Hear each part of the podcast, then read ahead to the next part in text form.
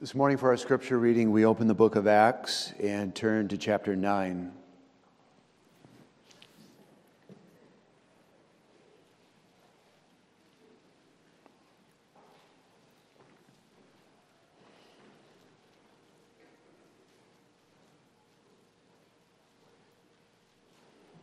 Acts 9, we will begin reading at verse 31 and read to the end of the chapter. The text for the sermon, which I will not reread, is verses 36 through 42.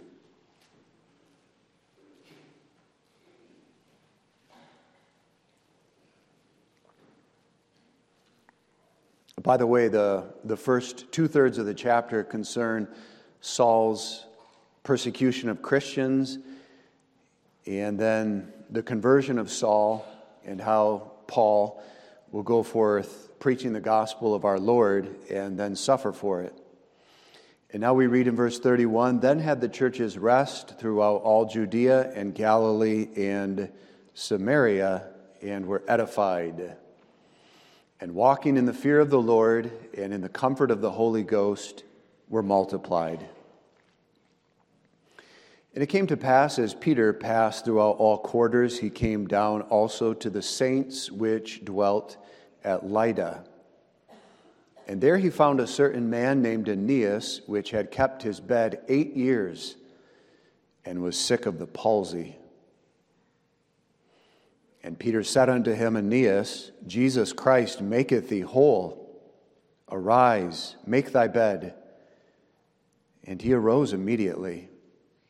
And all that dwelt at Lydda and Saron saw him and turned to the Lord. Now there was at Joppa a certain disciple named Tabitha, which by interpretation is called Dorcas. This woman was full of good works and alms deeds which she did. And it came to pass in those days that she was sick and died. Whom when they had washed, they laid her in an upper chamber. And forasmuch as Lydda was nigh to Joppa, and the disciples had heard that Peter was there, they sent unto him two men, desiring him that he would not delay to come to them. Then Peter arose and went with them. When he was come, they brought him into the upper chamber, and all the widows stood by him weeping and showing the coats and garments which Dorcas made while she was with them. But Peter put them all forth and kneeled down and prayed, and turning him to the body, said, Tabitha, arise. And she opened her eyes. And when she saw Peter, she sat up. And he gave her his hand and lifted her up and when he had called the saints and widows, presented her alive. And it was known throughout all Joppa, and many believed in the Lord. And it came to pass that he tarried many days in Joppa with one Simon, a tanner. This is the holy, inspired, and infallible sacred scripture. The text, as announced, is verses 36 through 42.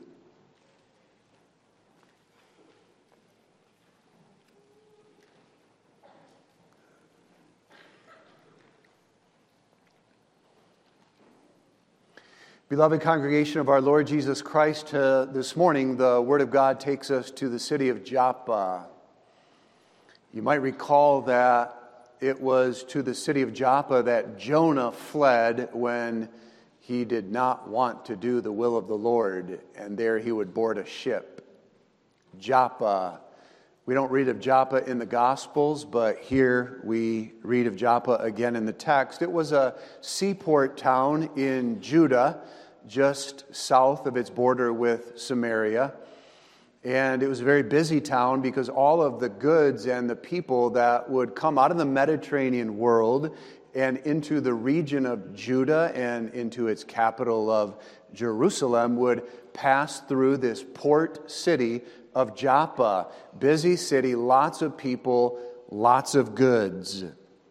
There was a Christian community in Joppa probably not yet an instituted church with a pastor and elders and deacons, but a growing Christian community.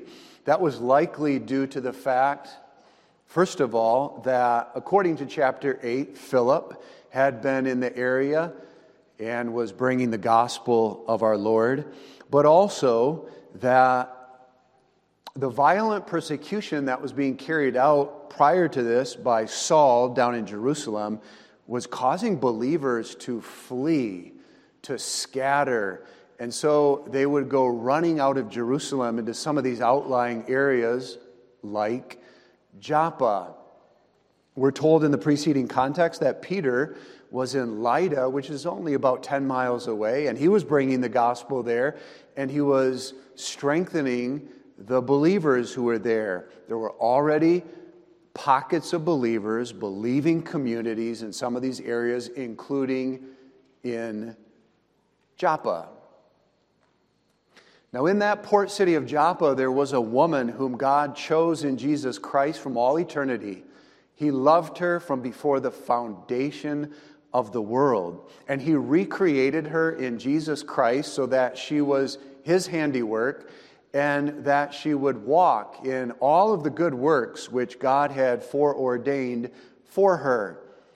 She was very precious to God, and He made her spiritually beautiful. The woman's name was Tabitha in the Aramaic, or as verse 36 says, Dorcas in the Greek. That name means doe, roe, gazelle, and therefore beautiful, lovely, pleasant, like a young, sleek roe.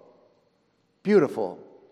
How often do not we read in the book of the Song of Solomon, My beloved is like a roe? You could read it this way My beloved is like a Tabitha, a, a Dorcas. That is, beautiful. She was a spiritually beautiful woman. Now, when Tabitha was born, her parents decided to name her Tabitha. Whatever reason they might have had, we do not know. But the sovereign God saw to it that they named her Tabitha because God would come to this woman and make her spiritually beautiful in the Lord Jesus Christ. So, Tabitha, this morning, the scriptures present to us the beautiful Tabitha. But really, this morning, we admire the beauty of our Lord. There is no one in the heavens above or in the earth beneath who can even begin to compare to the beauty of our Lord, who suffered and died for us and who was raised the third day. And though Tabitha is beautiful, she's beautiful in the Lord as his beauty is reflected through her. So to see the beautiful Tabitha this morning is to see our very lovely an altogether beautiful Savior. The beautiful Tabitha, let's look at her works, her resurrection, and her purpose. What made Tabitha beautiful is that she was full of good works. Those trees outside, What's making those trees, many of them very, very beautiful right now this time of year, are all of those colorful buds and those flowers. What made Tabitha beautiful is that she was adorned in good works. Verse 36. Now there was at Joppa a certain disciple named Tabitha, which by interpretation is called Dorcas. This woman was full of good works and alms deeds which she did. Three different terms in the text emphasize all of her doing. To use the distinction of James, Tabitha was not only a hearer of the word, but Tabitha was a doer of the word. So that we read in the text, this woman was full of good works. She worked, full of good works and alms deeds. She was doing full of good works and alms deeds, which she did. Her works were good. That is, they were beneficial. They served the glory of God.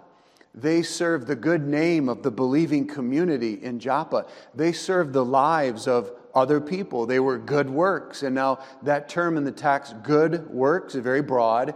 It's narrowed just a bit by the term alms deeds, uh, which does not simply refer to the giving of alms like the giving of an offering in church, but that too is a rather broad word that refers to acts of service and mercy and charity. And so, this broad category in the text, good works, narrowed just a bit by alms deeds, is now narrowed particularly later in the text when the text allows us to put our finger on exactly what it was that Tabitha was doing when we read of her death in verse 39 and that the widows were all standing by weeping and showing the coats and garments which Dorcas made.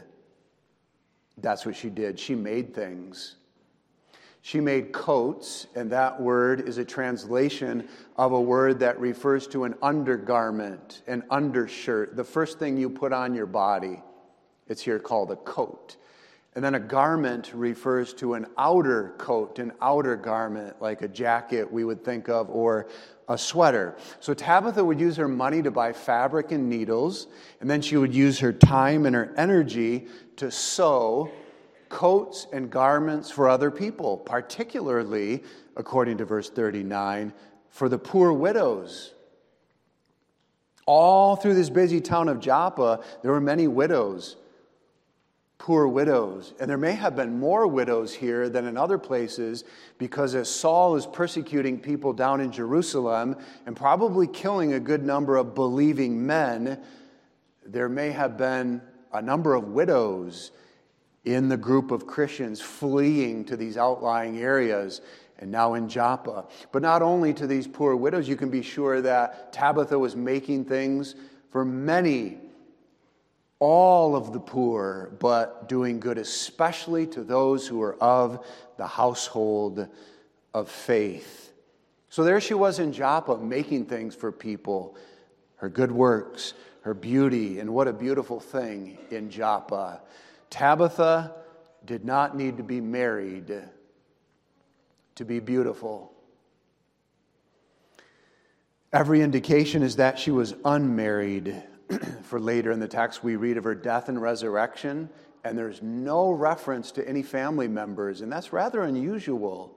If you read about the resurrection of Lazarus, the daughter of Jairus, the son of the widow of Nain, there's always family present, siblings, parents. Here, no reference to any family.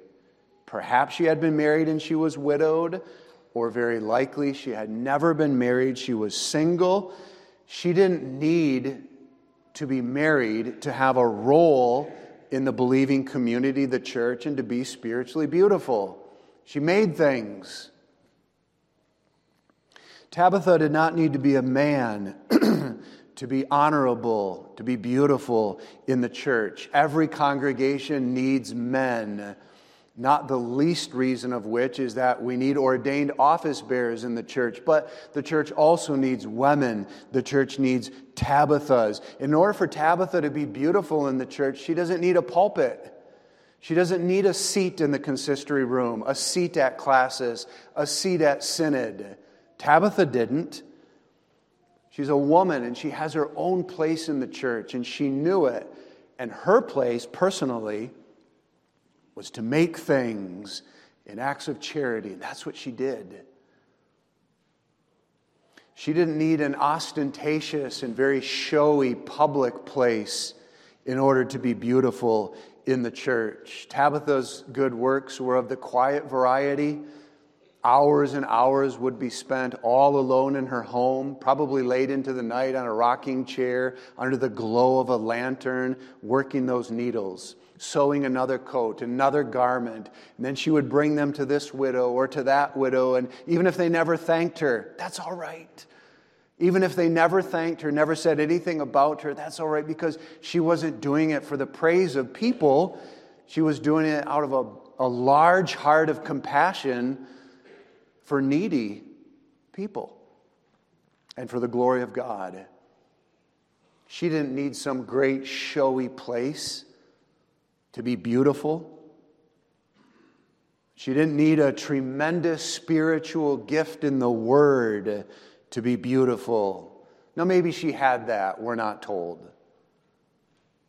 But maybe she didn't. Maybe she wasn't like Priscilla. Priscilla was the woman who could sit down with her husband, Aquila, and they could open up the scriptures and take Apollos and now explain to him more fully, expound to him the Word of God. Some women are able to do that better than other women. Now, Tabitha would always witness of her Lord and her Master. Maybe she wasn't the best at communicating. Maybe she wouldn't be someone who would be very comfortable praying publicly in front of many other women. Maybe she was, maybe she wasn't. It doesn't matter. She had a place, she had an opportunity, and she saw it. There's needy people there. I can sew coats and garments. And that's what she did. She didn't say, I don't have some outstanding gift of knowledge or utterance. She saw her place and she contributed. And that was her beauty. That was her life. That was Tabitha's life. It wasn't a half hour if I can find it this week and maybe 15 minutes next week. Now, granted, she wasn't in a home with lots of little children. She was alone, she had lots of time, and she gave her life to these widows. For verse 36 says that she was full of good works and alms deeds, which she did. Like one of those trees out there, you see them on the way to church with the buds and the flowers, not one or two or a dozen, but the whole tree covered in these beautiful blossoms. That was Tabitha. Her whole life, she was full of good works and alms deeds which she did. Spiritually beautiful. And if God would take her away from the church, that'd be a loss today, too. If God would take all the Tabithas from Georgetown PRC, we'd feel that. That would be some loss. I don't have to mention any specifics, but you try to think of what a woman does with her often very industrious hands in the house, at school, in the church, in the whole life of the church. Often we've had in our churches what, are, what is sometimes called a helping hands committee. And you watch what happens in the body of Christ when there's some kind of crisis, some great need in some family, and you watch all the busy hands of the women. Meals, one after another coming. Into the house they go to do this, that, or the other thing, transporting people, children to and fro. Busy, industrious. The industry of a godly woman is immeasurable. And the women need to know laboring like this is part of the beauty of a woman. And that stands out especially in the age in which we live of selfish, self centered human beings and, and women who want to make the whole of their life all about me, me, me. And then here's Tabitha. It's not about me. Look at all these widows. And she gives her life in care for them. The beautiful Tabitha. Now, Tabitha's beauty as a woman full of good works cannot be understood and appreciated unless we go deeper and understand the source of these works. Tabitha's beauty was not that she had a natural heart of natural affection, according to which she performed humanitarian acts of service, which hundreds and thousands, even millions of people can do all around the world. The text teaches us that her works were good. They were good works. And probably most of us, at least from the age of eighth or ninth grade and upward, if we've had Heidelberg Catechism class, we know that a work is good if, number one, it proceeds out of a heart of true faith. Number two, it's performed according to the law of God and therefore in love for God and the neighbor. And number three, if it's performed aimed at God's glory. Tabitha's works were good. They originated from, they came out of the source of a true faith. The text definitively identifies this source of her works, true faith, when it refers to her in verse 36 as a disciple. Verse 36 does not say, Now there was at Joppa a certain woman named Tabitha. Verse 36 says, Now there was at Joppa a certain disciple named Tabitha. She was a disciple, and a disciple is not merely a man, it's not simply one of the 12 who followed Jesus and heard his instruction for three or so years. And a disciple is not merely someone who has some association with Jesus, but a disciple, now to use the language and the figurative imagery of John chapter 15, a disciple is someone who has, by the power of the Holy Spirit, been sovereignly grafted into the Lord Jesus Christ by an invisible, mysterious, living, or organic covenantal bond someone who belongs to Jesus by the bond of faith. And because of that sovereignly established, unbreakable bond, that union between the disciple and the Lord Jesus Christ, established by the Holy Spirit, the disciple knows Jesus and trusts in Jesus and loves Jesus and belongs to Jesus and lives for Jesus and enjoys sweet covenant fellowship with Jesus, so that to be a disciple like Tabitha is to belong to Jesus and say, Jesus is my sacrifice, Jesus is my atonement, He's my redemption, He's my justification, He's my sanctification, He's my glorification, He's my joy and my peace. Jesus Christ is everything to me because Jesus Christ is the great worker.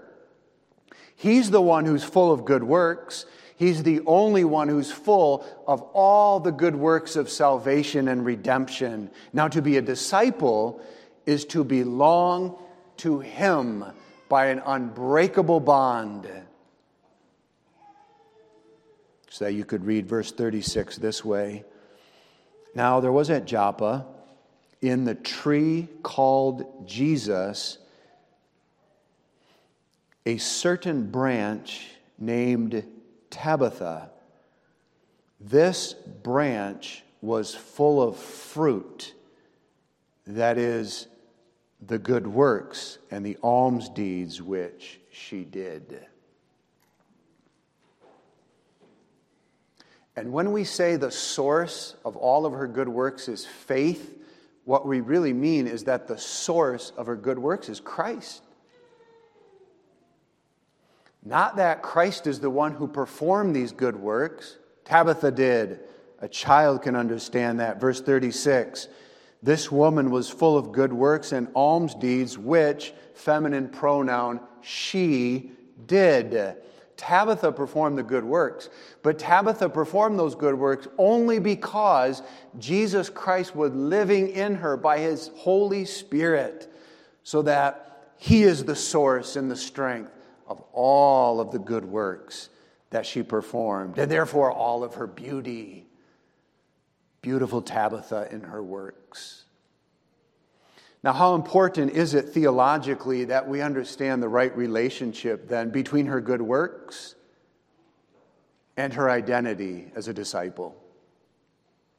Good works, disciple. Tabitha didn't perform good works in order to become Jesus' disciple. Tabitha's good works were not a condition that she had to fulfill in order to know Jesus as her master. Tabitha did not sew one coat, she did not sew one garment in order to gain a loving relationship with Jesus Christ. Rather, all of her good works were the fruit of her faith, by which faith she belonged to Jesus Christ, her sovereign Lord and Savior, who took her and grafted her into himself and made her bone of his bones and flesh of his flesh, so, so that she was firmly persuaded of his love for her. And she knew him. And out of the saving knowledge of Jesus Christ, then she lived for him in all good works as the fruit of her faith.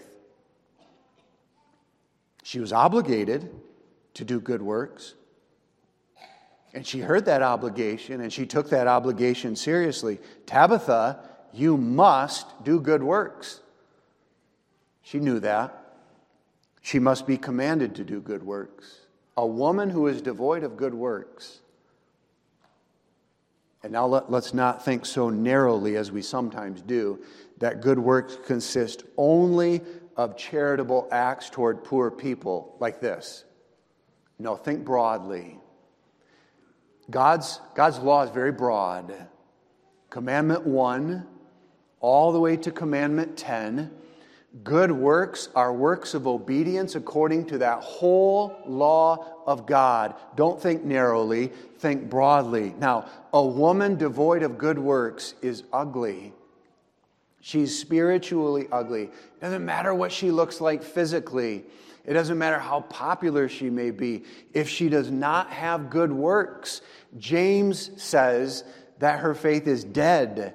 And if her faith is dead, that means she doesn't have faith. She doesn't belong to Jesus. She's ugly. Beautiful is Tabitha, the disciple of the Lord Jesus Christ, who belonged to him and was therefore full of good works and alms deeds which she did. True disciples must, and true disciples do bear much fruit. John 15, verse 8 Herein is my Father glorified, that ye bear much fruit. So shall ye be, that is, so shall you show yourself to be my disciples. Tabitha, beautiful in her works, and beautiful is every Tabitha.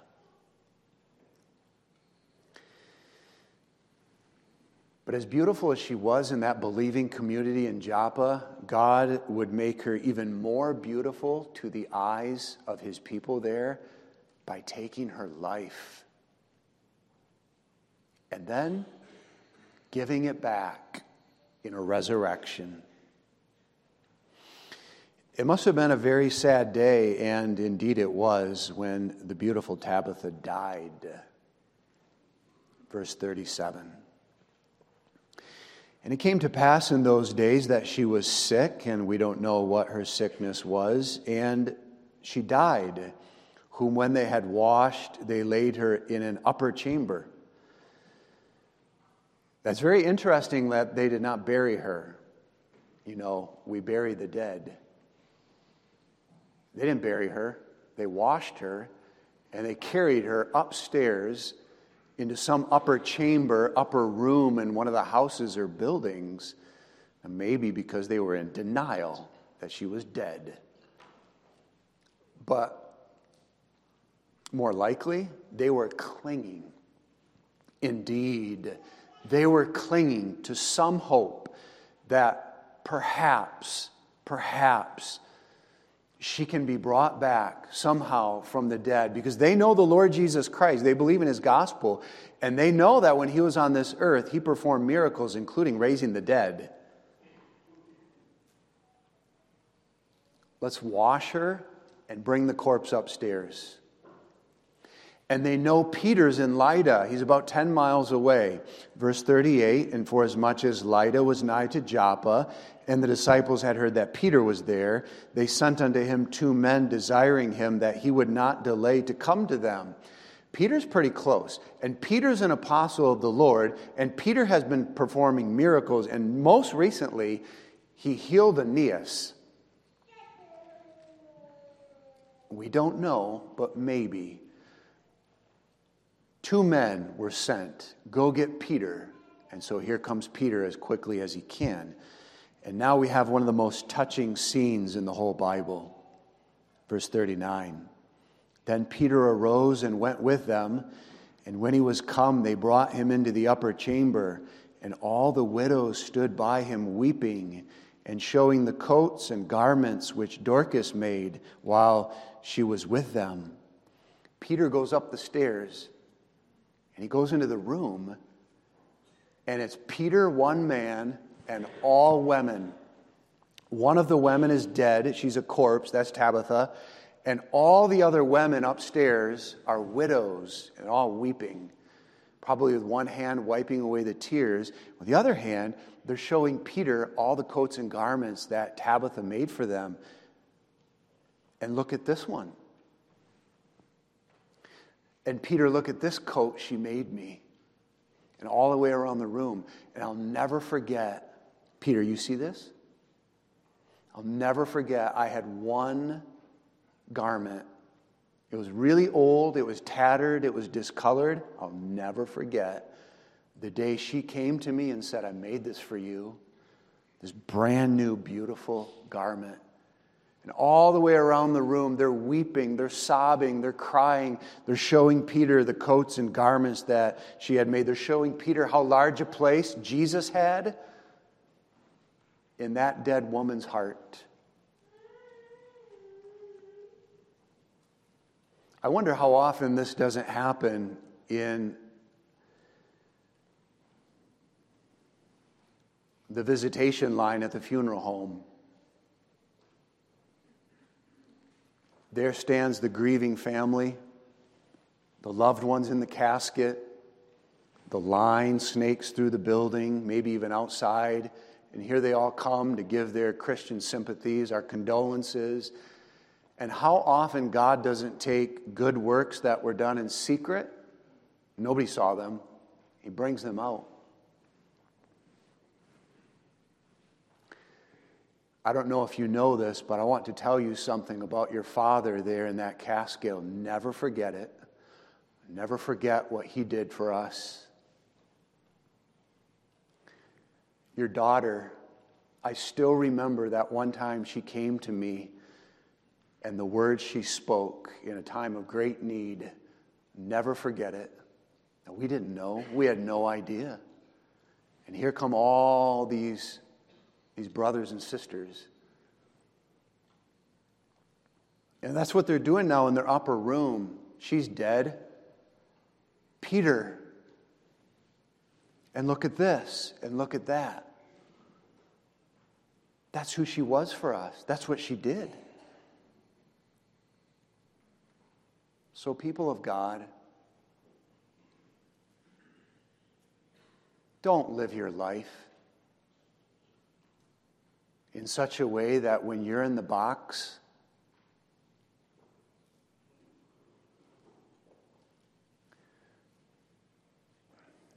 nobody has any good thing to say about you to your family. Don't live that way. Don't live that way.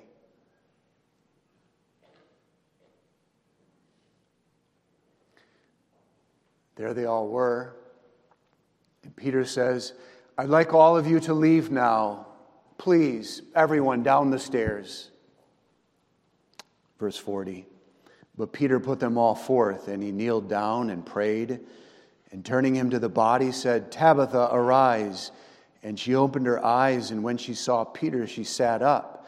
Verse 41 And he gave her his hand and lifted her up. And when he had called the saints and widows, presented her alive. Just the two of them now upstairs. She's dead, he's alive. And he gets down on his knees, probably in a corner, and he prays. And I can imagine Peter praying, Oh God, search me and know me and try me and see if there be any wicked way in me this is not about me, O oh God. This is not about my name. This is not about my reputation. This is not about my honor and my glory. Lord God in heaven, this is for thy glory. This is for the advance of thy kingdom. This is for the cause of thy gospel. This is for the spread of the name of Jesus Christ. Lord God, I plead with thee, bring her back. He's praying on his knees. And then he gets up and he walks over to Tabitha And he says, Tabitha, arise. And she opens her eyes and she looks at him and she sits up. It's a very touching story. And the apostle of our Lord takes his hand and he lifts her up. And then he takes her and they go down the stairs and open up the door. Tell everyone to come now. People had already been spreading the news of, of where Peter was because now we read in verse 41 there's not only widows at this house, verse 41 says the saints are there, men and women are coming. Call everyone to come. Come now. And all the widows and all the saints come to the bottom of the stairwell. And Tabitha, and Peter rather takes Tabitha and leads her out. And the text says in verse 41 that he presented her alive. Behold, Tabitha. And there they all were. And they saw her brought back from the dead.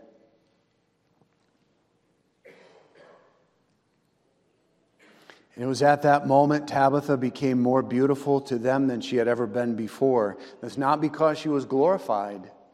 That's not because she had a new heavenly immortal body now radiating with the glory of Jesus Christ on the Mount of Transfiguration or the glory that she will have in the last day of our Lord. She came back in that same old body. There's something different now because Tabitha was dead, she was a corpse. Her heart had not been beating. Her hands were cold. She was cold. She was gone.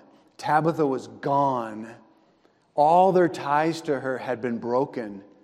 She wasn't there anymore. She was gone. And now she came back in a resurrection, and they would never look at her the same way. She was raised from the dead. Look at Tabitha. Look at her. She was a corpse. And now here she is, raised from the dead. I don't expect, and you shouldn't expect, that any one of us be raised from the dead by our Lord prior to his second coming. But you can only imagine if some member of this congregation died and they were in the casket and we were getting ready for the funeral and God raised him or her from the dead, you know as well as I do that we would never look at that person the same way. And next Sunday morning when we come to church, not one person would exit those doors and go to their car, not one person, young or old, without finding that brother or that sister who is dead and made alive and going up to him or her and giving greetings and probably a big hug. You were gone. You were gone. You were in the casket. Brother, you're back now. Sister, you're here with us and we never look at them the same way. And that was Tabitha, raised from the dead. But it wasn't simply Peter who was presenting her alive. Our Lord is this morning. Our Lord raised her from the dead. Our Lord, using Peter and his voice, raised her. And our Lord presents her to all of this, this this, us this morning in all of her beauty as raised from the dead because she's a picture of our own resurrection in two respects. First of all, she's beautiful to us in her resurrection this morning because she's a picture of our own spiritual resurrection in the heart at the moment of regeneration. Ephesians 2, verses 4 and 5. But God, who is rich in mercy, for his great love wherewith he loved us, even when we were dead in sins, hath quickened us together with Christ. By grace ye are saved. By nature, Tabitha and you and I and all of us, we are conceived dead in the womb of our mother. And if there is no operation of God's amazing saving grace, we are born into this world and we live all of our days sold to sin. with a carnal mind that is enmity against God, so that we hate God and we hate Jesus and we hate the church and we hate the gospel, and all of our works are evil. None of them is for the glory of God. None of them is in love for God. None of them comes out of a heart of true faith because our heart is dead. That's true for all of us. And this resurrection of Tabitha in the upper room is but a picture of the resurrection the Lord had already performed in her. When he came to her, we don't know when, and he regenerated her. Earlier, we used the figure of her as a dead branch, and now she's grafted into the living Lord. That's why she's called a disciple. You could put that in different theological terminology. At that very moment, though she was dead in her heart, she was made alive. She was raised from the dead. It was an inaudible word. The moment of regeneration, Tabitha, arise. And in her heart, she became alive unto the Lord as a disciple. That resurrection upstairs was just a picture of what happened in her spiritually. And in you and me, as the children of God, we've been raised. You've already been raised from the dead spiritual death in the heart. And therefore, the Lord is now the author of our faith, our life, and our good works. And by the power of the risen Lord who lives within us, we live. But secondly, the Lord presents Tabitha in her beauty to us this morning because she's a picture of our final resurrection from the dead. Tabitha came back in that old body of the flesh. But on the last day, Jesus will come, and Tabitha will be in the dust of Joppa, and the Lord will say, Tabitha, arise. And she will come forth out of the dust of Joppa with a brand new, heavenly, incorruptible, immortal, glorious body, like unto the body of our Lord when he came out of his tomb. And so shall we all be raised John 5, 28 and 29. Marvel not at this, for the hour is coming in which all that are in the graves shall hear his voice and shall come forth, they that have done good unto the resurrection of life, and they that have done evil unto the resurrection of damnation. Now her beauty as she walks down the stairs with Peter now her beauty is still so faint. So is mine, and so is yours. Because we have so much sin and all the corruption of our flesh that mars and that taints the beauty of the Lord as it is reflected through us. But one day, our bodies will be raised in glory and reunited with our souls, and then we will be perfect and perform perfect works unto the Lord. And then into all eternity in our glory, we will, we will tell of what He did for us, what He made for us. And look at what He made for me. And look at what He did for me forever and ever, world without end. She's beautiful in her resurrection because she's a picture to us of our resurrection. Let me pause for just a moment and say,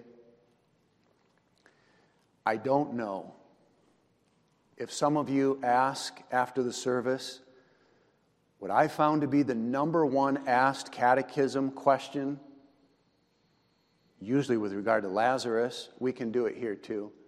So, from the time between her death and her resurrection, what happened to her and her soul? There's a longer answer to that. The short answer, I'll give it now. I don't know. The Bible doesn't tell us. But I do know this the Lord was always with her.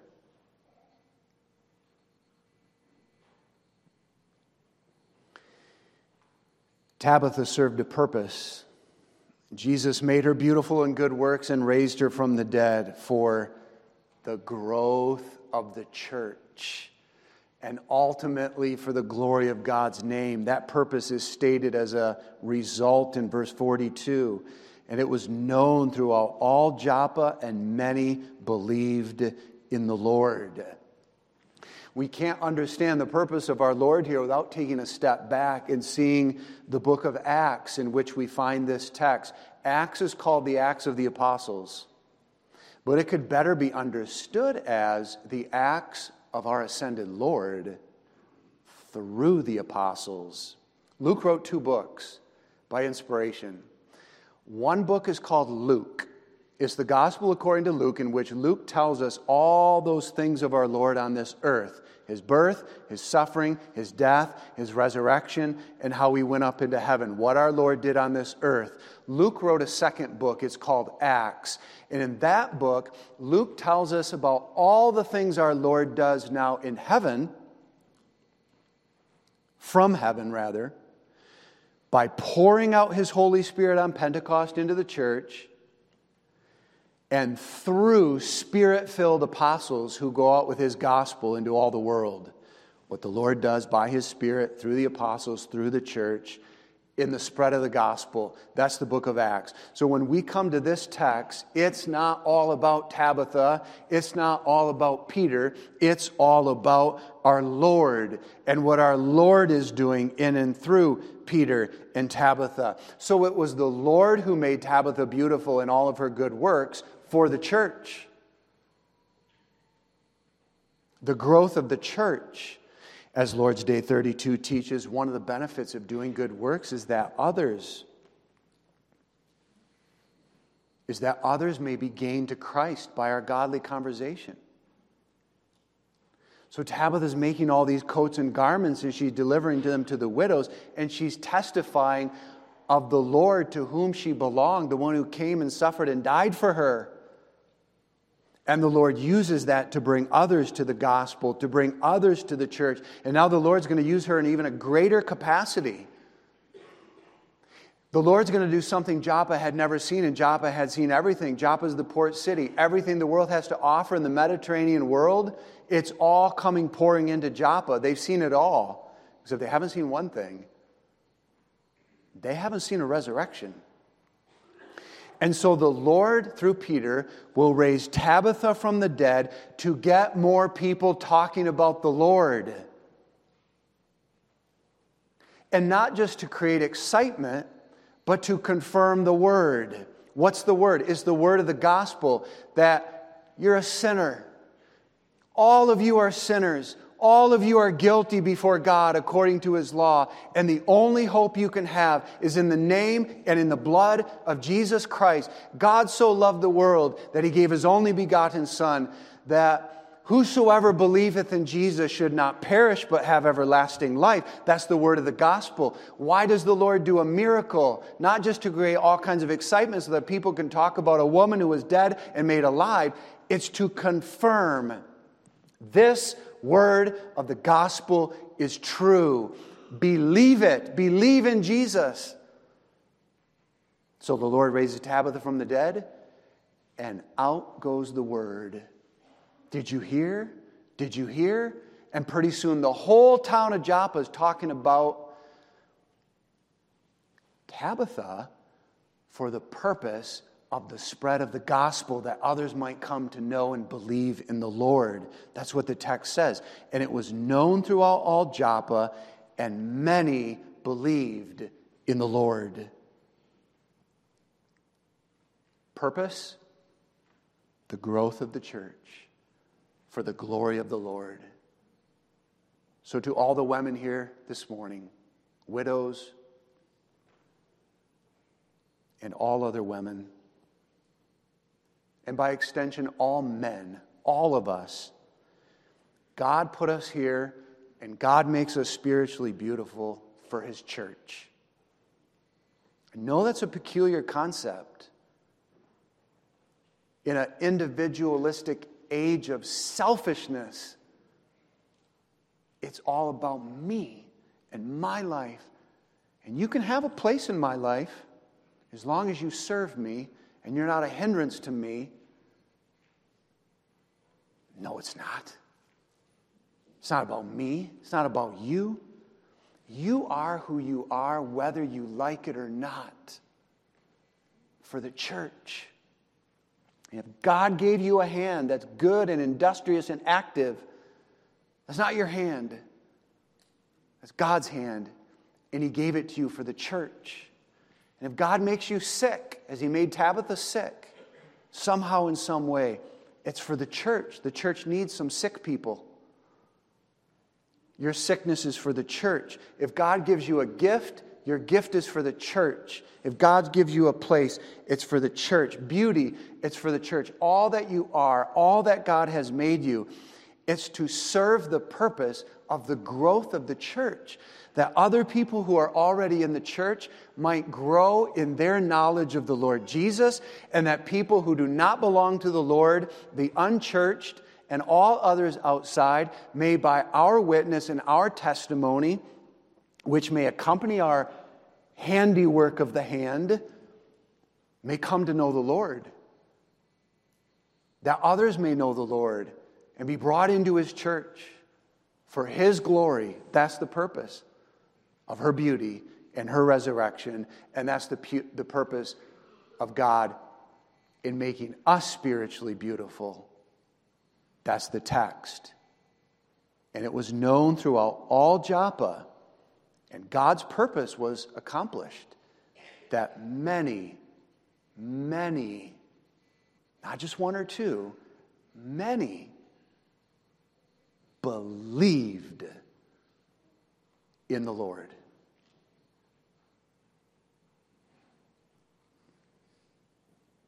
Amen. Let us pray. Father in heaven, fulfill all thy good purposes, even in us and through us. And that's a prayer we can only make by faith because we don't know how thou might be pleased to use us, and it might involve agony and suffering. But we will submit our will to thine and say, Use us, O Lord, for the purposes of the advance of thy kingdom and ultimately the coming of Jesus and the clouds of glory. To thee be the glory forever. Amen.